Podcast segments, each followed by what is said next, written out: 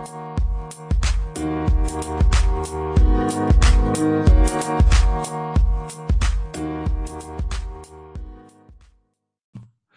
there, this is Garry Turner, your Value Through Vulnerability podcast host. Today I had the absolute pleasure of welcoming John Mervyn Smith, who's the Chief Psychologist at the GC Index, onto the podcast. I found John a wonderfully fascinating character, someone that's totally engaging and really, really interesting. You know, he's got such a breadth of knowledge from his years um, working in the in the space of psychology. But at one particular point, I felt that we were both talk, pointing the same way regarding the three principles around mind, consciousness, and thought. And we didn't quite get there. I'm not saying I'm right and he's wrong, but it's just really interesting that I was sort of seeing things that he was saying in a more spiritual angle. And I'm not quite sure if that was what John meant. So you'll, you'll hear that conversation about halfway through. Really, really interesting for me.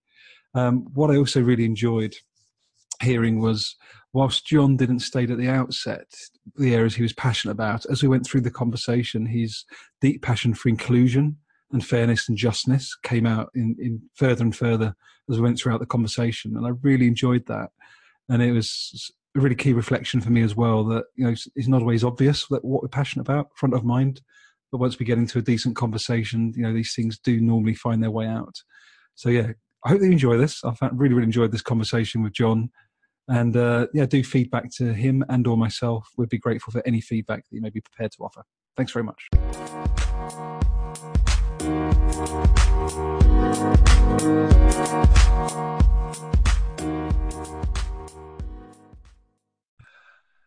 Hello, and welcome to Value Through Vulnerability, a podcast dedicated to putting the human back into humanity. This afternoon, I'm very grateful to welcome Dr. John Mervyn Smith from GC Index to the podcast. Hello, John. Thank you, Garry. Nice to be with you. Lovely. Well, thank you for joining us today. And uh, thank you very much as well for testing a new model for the, the uh, Value Through Vulnerability podcast, which is via a hotspot on your mobile phone. So, yes, yeah, I'm fe- feeling slightly exposed at the minute, but we'll see how we go. if, if, you hear any shrieks on the uh, podcast, guests, please be please be please bear with us. So, um, John, just as we get going, would you mind kindly introducing sort of a bit more about who you are, what your background is, and uh, what you're passionate about, John?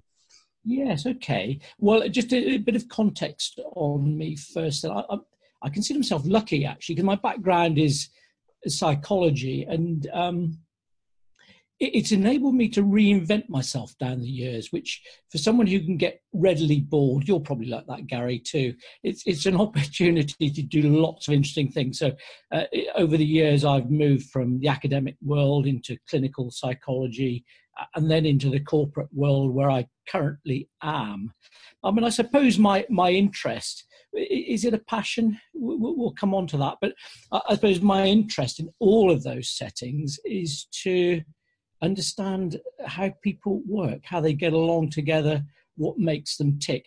It, awfully cliched, I know, but that that has been my interest. I think from oh gosh, I suppose you know the origins of that would have been family and watching my family interact and seeing the dynamics and thinking, why did they do that? Why did he do that? Why did she do that?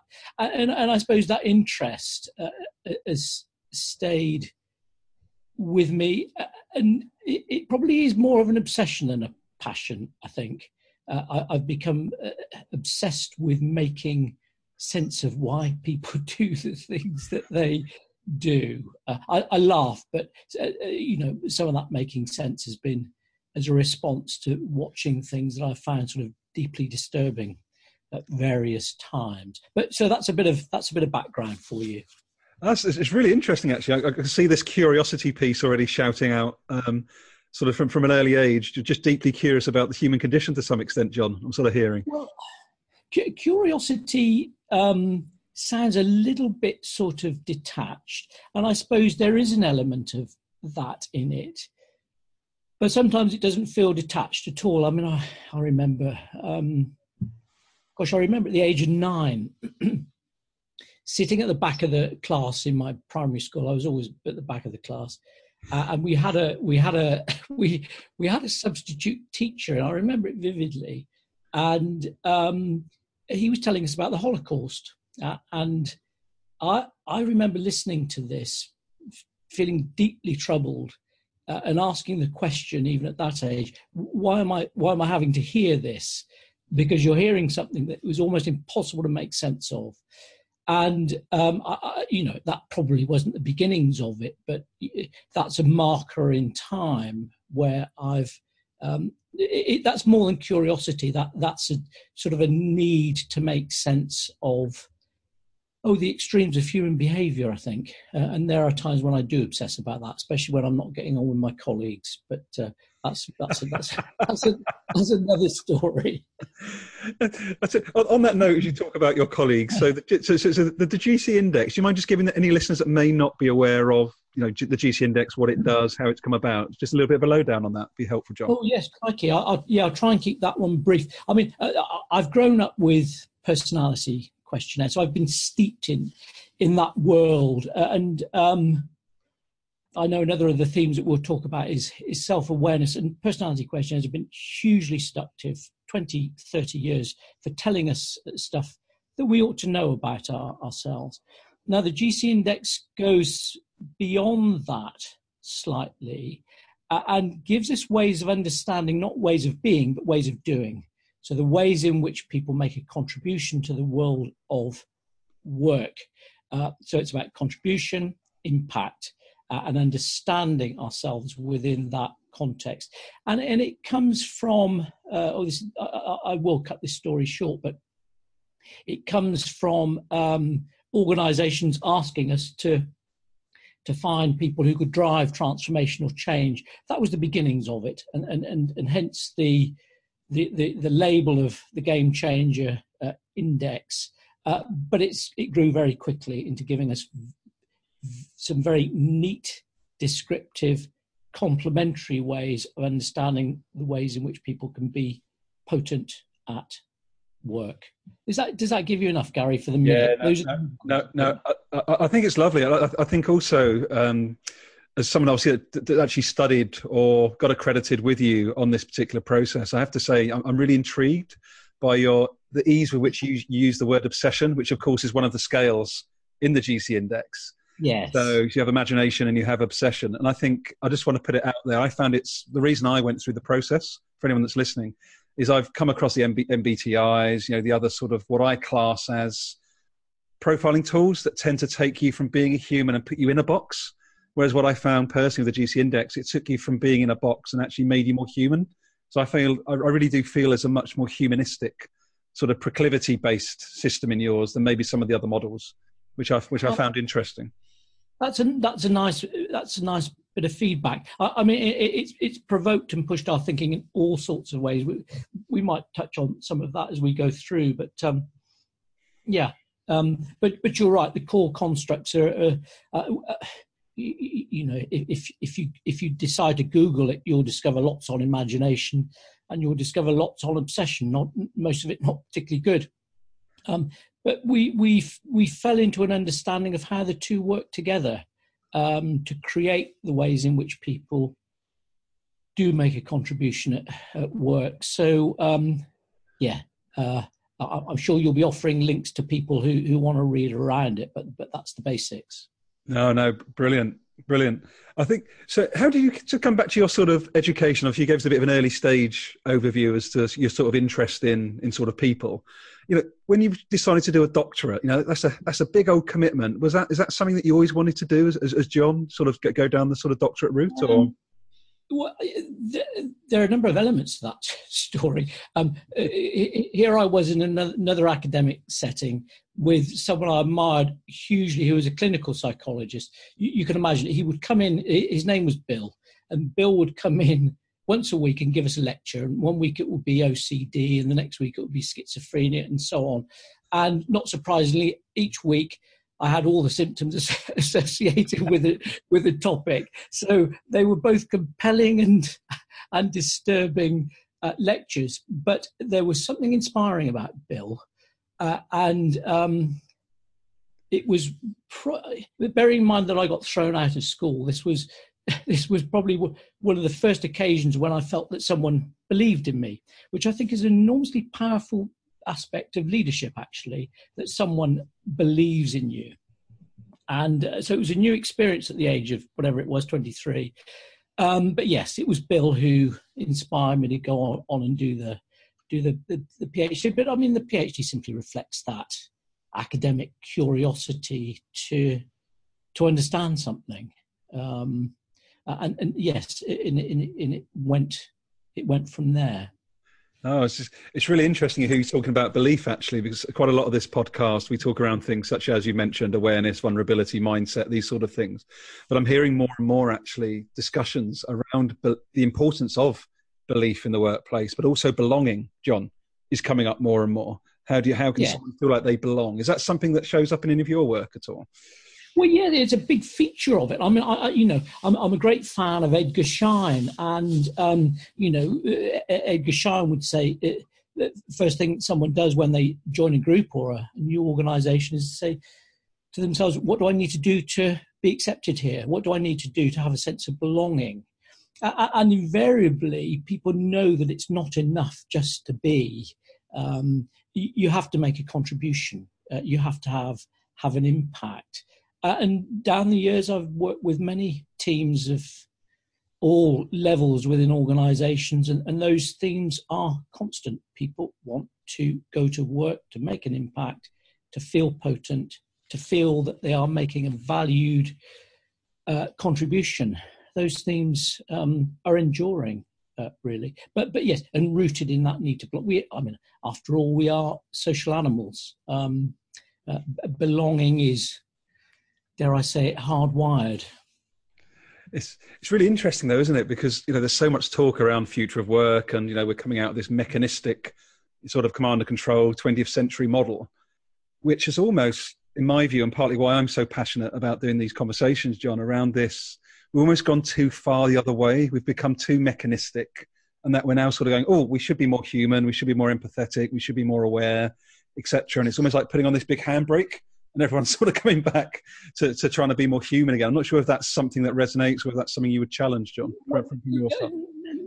Um, I mean, it, it, and it's part of the journey actually of, of the GC index because I suppose for for many years when I've been profiling uh, people for leadership roles, that the typical formula has has been, oh, here's your competency framework, um, and, and the profiling process has been to what extent does this person fit or not with this prescribed mechanistic framework.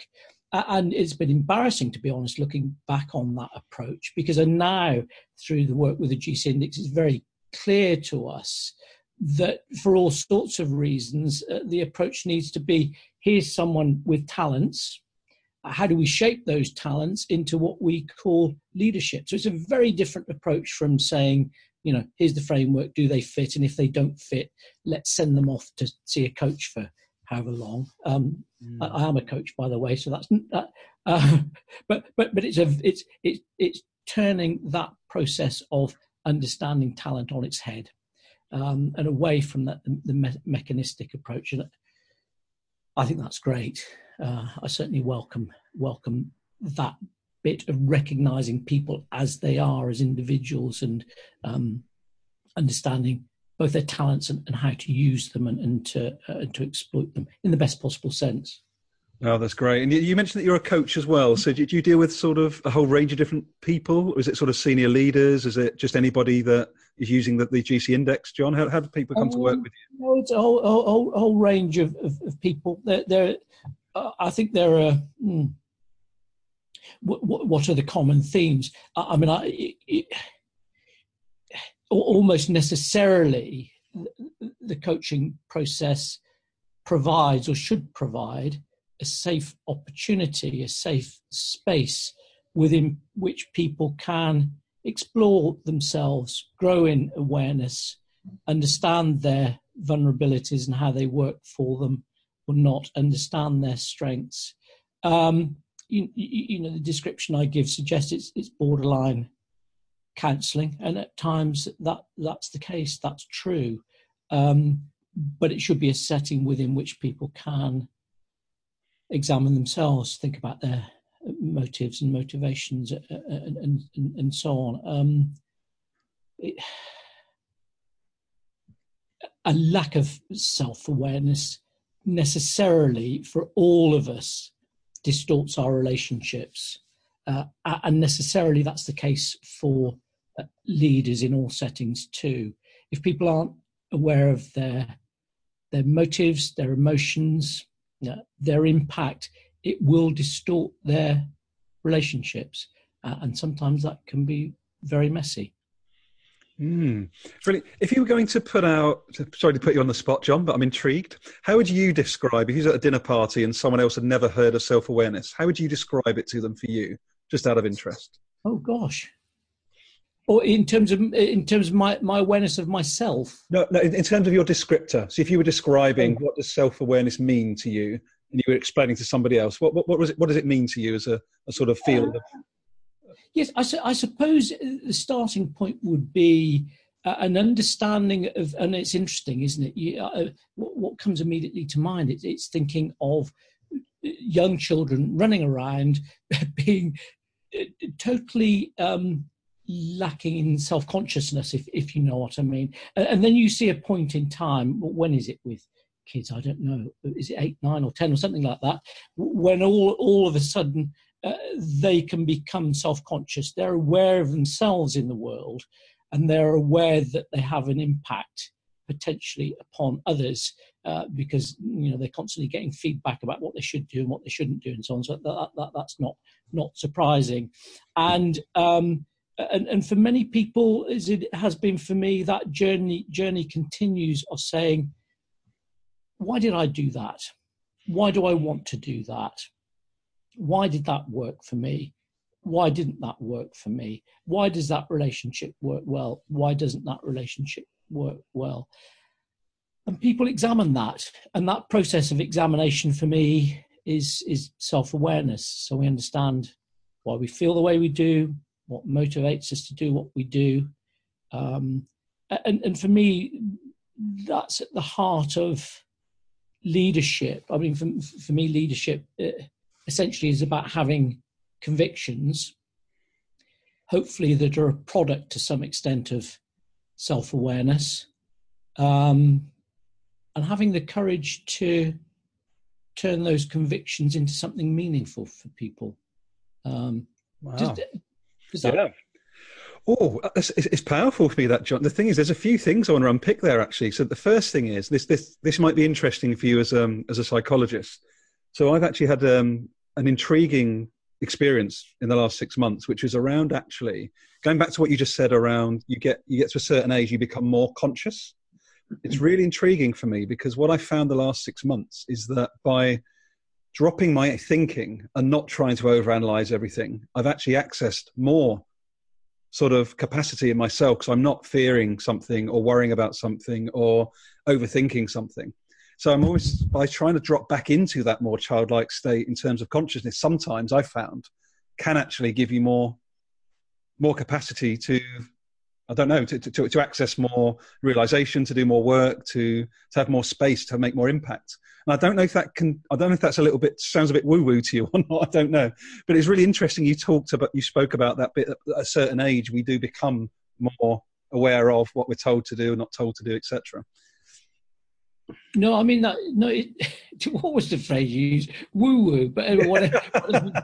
um, that makes perfect sense to me. And you, you know, I guess as as a, as a psychotherapist many years ago, um, you, you can see only too clearly that disconnect and how damaging it can be. That disconnect between what people think and and what people feel. Um, so if we distort our feelings or deny them, which takes a huge amount of energy, by the way we think, it, it's not a, a recipe for um, for a happy life. I don't think. Um, so so if what you're describing is allowing emotions to come to the fore in a more accessible uh, way, that that just can only feel healthy for me. Um, mm. Yeah, well, I, I mean, I suppose uh, close up, working with people, um, I, have seen how recognition of powerful feelings c- can literally liberate people, can set them free. You know, it's the old notion of the, of the truth setting people free because then they have more options about what they feel in terms of evaluating it, accepting it, coming to terms with the way they they are in ways that they may have denied themselves up until that point. Mm, interesting. I thank thank you for that. It's really, it's really interesting. And you also spoke about with your coaching practice, you know, the key key to that being this safe space. I had a wonderful conversation with Amy Edmondson from um, Harvard Business School a couple of podcasts ago around psychological safety and how that's now becoming a thing because of the the Google Project Aristotle has now ca- catapulted psychological safety into the sort of mainstream. Is that something that do you see that being a, a, of critical importance to the future of work and how people relate to each other? This this sort of safety element outside of just your coaching practice, but in a sort of wider organizational setting. How does that How does that look for you? Well, it's, it's interesting. I, am I'm I'm I'm free associating a bit here with you, Garry. So, so with, but but it, but it's interesting thinking about our our work uh, with the GC index, index. And as I say, it came into being as we were trying to understand uh, the nature of uh, uh, truly creative people, pe- people who who see possibilities that other, others don't. Your profile's a bit like that, so you'll understand that. But that combination of capacity for original thought, imagination, and obsession. It's interesting, but but I think it, it's also helped us to see in uh, in organisational settings how hard it is to create an environment that's conducive to that creativity, and it's prompted us to think about the nature of play. Um, and it, it, you know, again, if if if you watch children, children, I mean, the, the, there are no rules effectively children children play. There's not a prescriptive way of, of, of doing it, and and yet play can be hugely creative, but it does need to be in a safe setting where expectation is suspended, which allows opportunities to, to explore, to, to, to play, to be creative, to pursue possibilities without that sense of it being judged or um, uh, rejected or what, whatever it whatever it may be. Um, so uh, I can certainly see how the psychological safety bit. What's the theme here? It allows uh, uh, exploration. Uh, it allows people to go to places where they might not otherwise go, whether it's in a playful way, whether it's in a you, you know and understanding uh, psychological pain way, whatever it may be. But yes, it, it clearly has a value in that sense. Yeah, interesting. Do, do, do, you mind expanding for the listeners again, those that may not have come across the GC index in any big depth at the moment? Do you mind just talking just briefly about each of the roles that show up with, uh, as part of the report, right, okay. just out of interest? Okay. okay. Um, all right. So um, it, it, it, uh, picture this if if you can. Then, so if you imagine these two constructs of imagination and, and obsession. So your your y-axis is um, uh, imagination, your x-axis is, is, obsession. What we've seen is that the people who are strong when it comes to imagination and obsession, we call um, uh, game changers because they're thinking tends to be. It's interesting you're talking about emotions earlier on, but tends to be uh, uncensored, free floating. Um, it, it, it tends to allow for exploring possibilities that the rest of us may not entertain. Um, but we also recognize that there are those people who are equally interested in possibilities, people we call strategists, whose thinking is tends to be more linear, tends to be more analytical. The sort of thinking that we encourage through our process of education, university, business school, and, and, and so on. Um, and it's interesting that that thinking is designed to bring us some sort of security and certainty about the future if this is how we understand history, then what does that tell us about the future? Um, how can we shape that into strategic plans and so on? And uh, then there are three other roles. So uh, the, the more task focused roles are to do with, uh, we describe one is implementer, driven to get things done, uh, to feel competent, to feel potent, to achieve, uh, uh, effectively the powerhouse of most organizations i would i would guess people who, who deliver but they don't deliver in a in a way that obsesses and, and, and agonizing that's that's the fourth one that we call um, uh, the, the, polisher uh, interesting folk um, who have a relentless pursuit of perfection, even though they know deep down that that's another illusion. Uh, but it but it holds them to that. Must try harder. Must do better. This could be improved. These are the folk who bring continuous improvement innovation to organizations so they'll take something and improve it not the same as uh, as um, uh, possibility centered creativity are, are, game changers and the last one um, that sits in the middle of all of, of, of this picture is um, people we call playmakers whose energy and we realize we are tapping energy as well as proclivity but their energy comes from building relationships, orchestrating. This isn't just about being nice and warm and cuddly and, you know, get along extrovert types. This is about the skills needed to bring out the interdependence in groups and teams.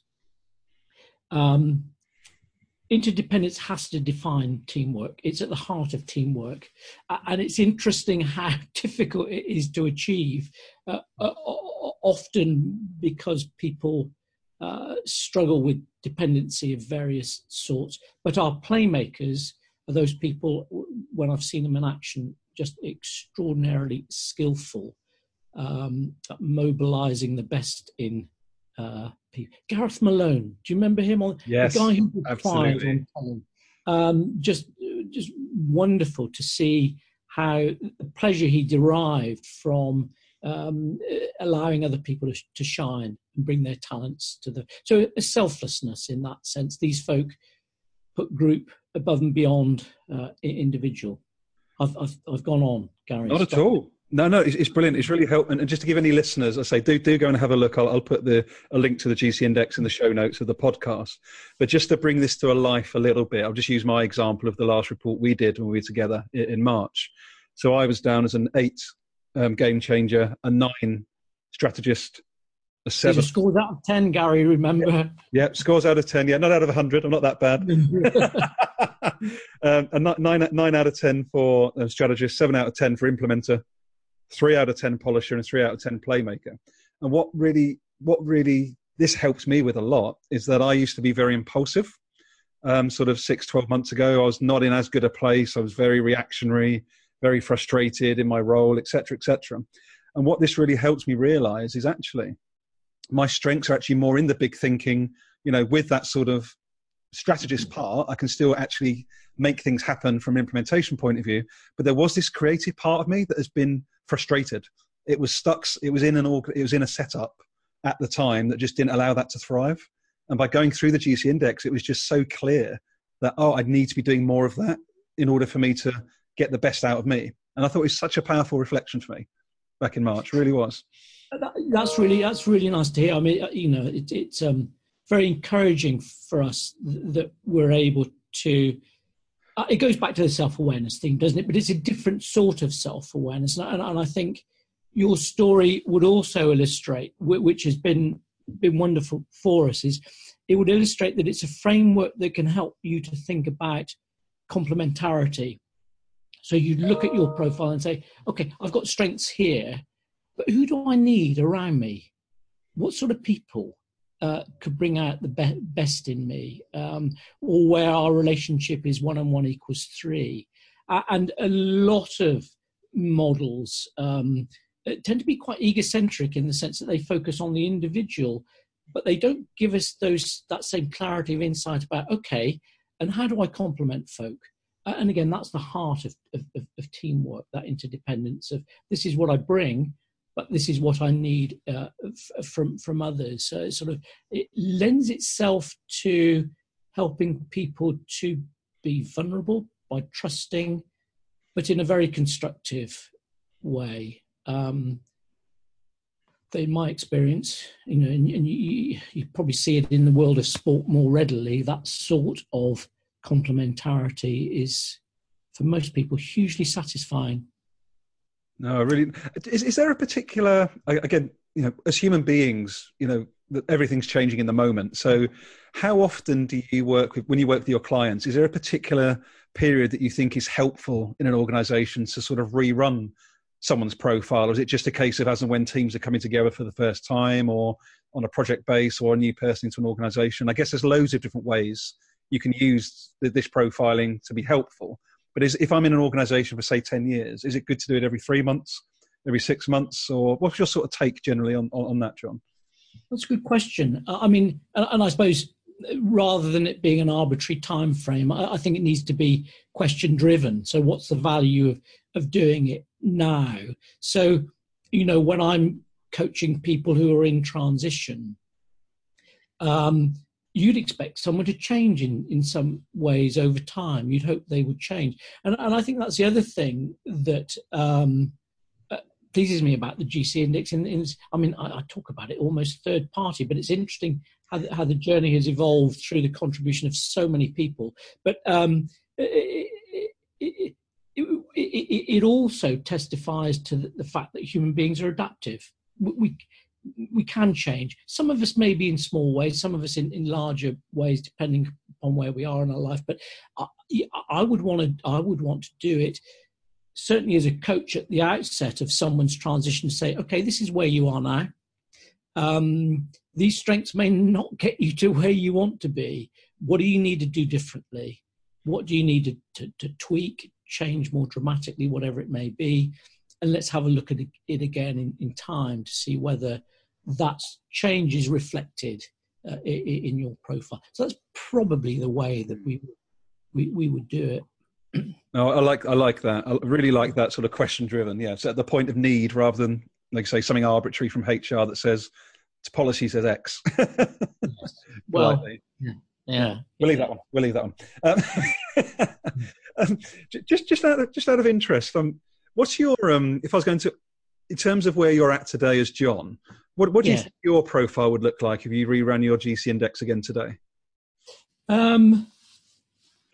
Okay, so so if just thinking about the listeners here, uh, hopefully with that picture in your head, so um, this, this, adds a, a, slight dimension to it. But what we found out of the f- five proclivities is most people have two strong ones that shapes their approach to leadership. now, my two strong ones are strategist. Uh, so, and that's consistent with everything I've been saying to you, Garry. Is I have a desperate need to make sense of things. So I look for patterns, I look for trends, I look for themes in my world, in people, you know, in family situations that's what strategists do.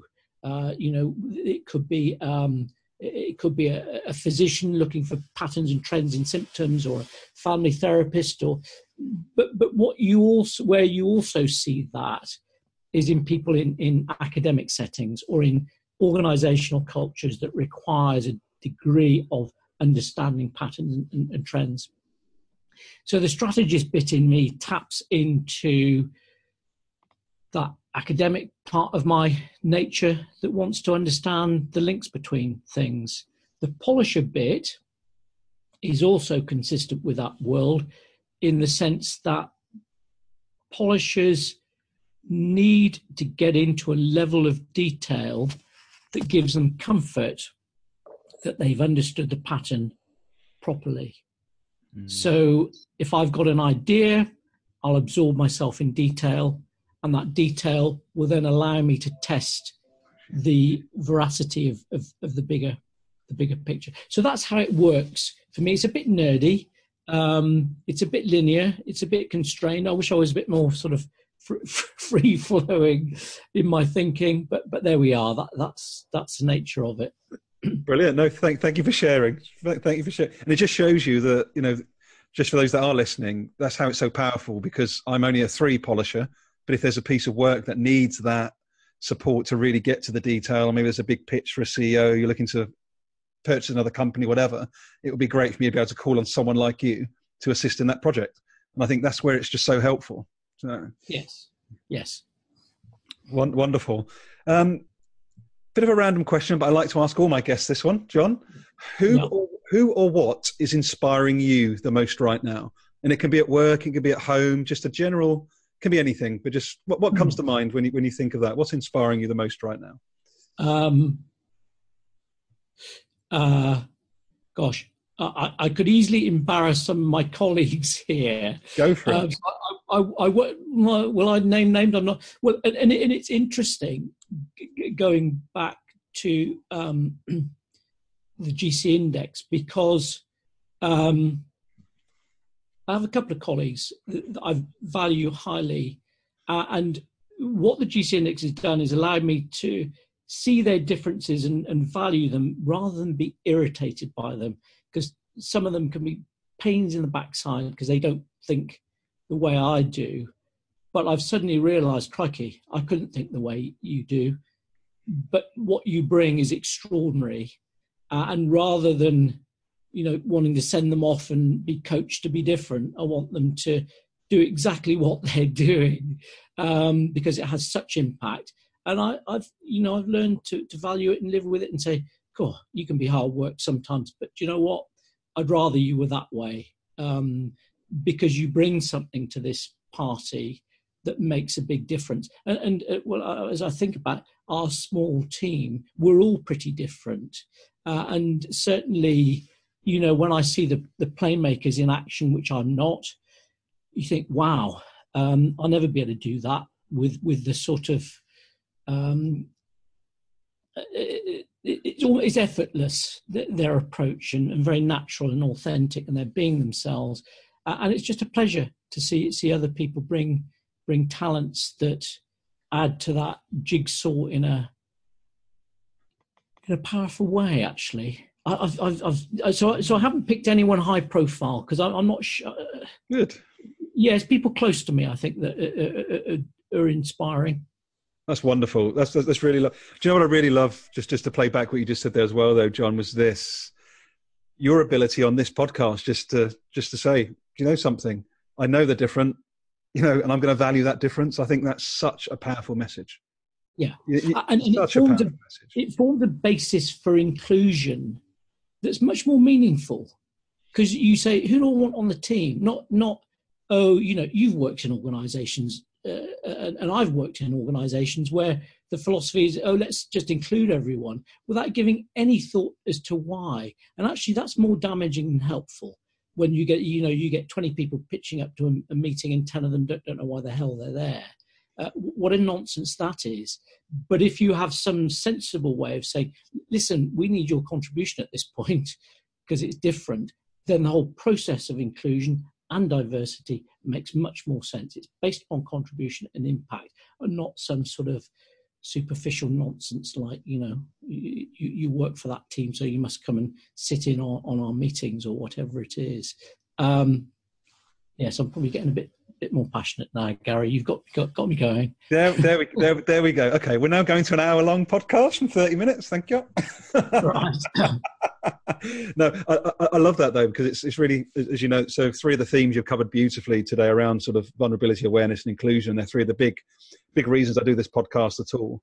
So just as we start to wrap up, John, as you look at the work you do, whether it be the GC Index, maybe your own coaching practice, are there any sort of common themes that you're able to share? Obviously, without naming names, but there's certain one or two top themes that you're seeing where you're needing to support people at the moment um, whether it be sort of with awareness or maybe it's to do with something else. Is, is there are there any themes with you being a pattern man? Are, are, are we talking about leadership? Yeah, let, us talk it from a leadership point of view. Yeah. Right. Um, what um, I'm, I'm, a fan of I'm a fan of Warren Bennis. I mean, I, I you know I, I, know his stuff might seem a bit dated now, but um, I think his approach to thinking about leadership was was game changing at the time um, possibly flawed in some ways, but that's by the by. It, it, showed us a way, a different way of thinking about leadership that that I value. And of course, it was was it, it was Warren Bennis that coined coined the phrase, or one of his co-workers coined the phrase. You know, um, managers do uh, do things right, leaders do the right thing. Uh, and, and, and as a starting point, um, it, it, it's something that you know it, it, it's, it's aphoristic, isn't it? I mean, it's difficult to, to fault that that one. Uh, and um, and you know, I think the challenge of doing the right thing is enduring. You know, the landscape may change. Uh, particular challenges in as, as organisations develop those things, the, the context of leadership may change, but that inner need to do the right thing is enduring. Uh, and, and, and that's that's a theme that comes through almost all of my work uh, with, with corporate leaders. Um, for themselves and for others, they need to feel that they're doing the right thing. And that's where it ties back into self awareness. Because how do you know that you're doing the right thing unless you explore your own motives and your own emotions, your own convictions, and whether you've got the courage to live with, with, with those convictions? Uh, you need to ask all of those questions of, of, of yourself uh, and, and, and, and then explore the themes around integrity, integrity and authenticity and so on. But it's, am I doing the right thing? Um, wow. And if and if a leader doesn't care about that question, my view is they're not leading. Okay. And, and are a lot of your the people you work with is, is that something that senior leaders are talking to you about, saying they feel they want to be doing the right thing and they're not? Constantly, constantly. That, that, that, that's amazing because you know something, John. For me, and I think it's really important to put this on the podcast it can it's, it's, a it's a lonely place in leadership at times particularly if you look at all of the, the, you know the reports coming out even me you know i'm challenging how do we improve leadership make it more inclusive etc but to hear from you that your clients are aware that they want to be serving that way but it's just really really hard it's brilliant to hear brilliant to yeah. hear I, I, I, like I, I, like the your notion of uh, serving or service you know as bob dylan would have said you know you've got to serve somebody, uh, and there's a reality, and and, it, it, and you know that's the encouraging and optimistic thing about that I derive from working with these senior individuals. They're talented. These are talented men, talented women, um, and they care about doing the right thing. They care about being of, of service.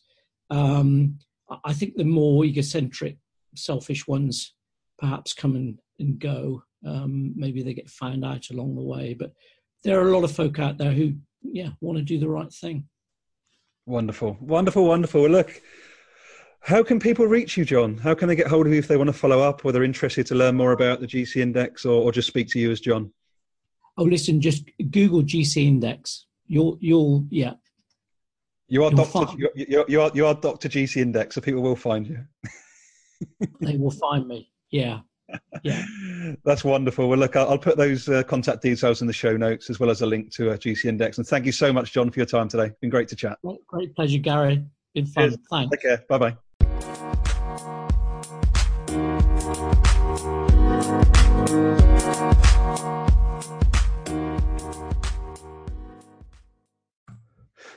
Hi there, just Garry Turner wrapping up this awesome podcast with John Mervyn Smith from the GC Index as always, many, many takeaways for me. But I think key ones I'd like to share with you were around this this ongoing challenge that children lack self confidence, suddenly, suddenly becoming aware of themselves and their impact on others at a sort of age of six, seven, eight.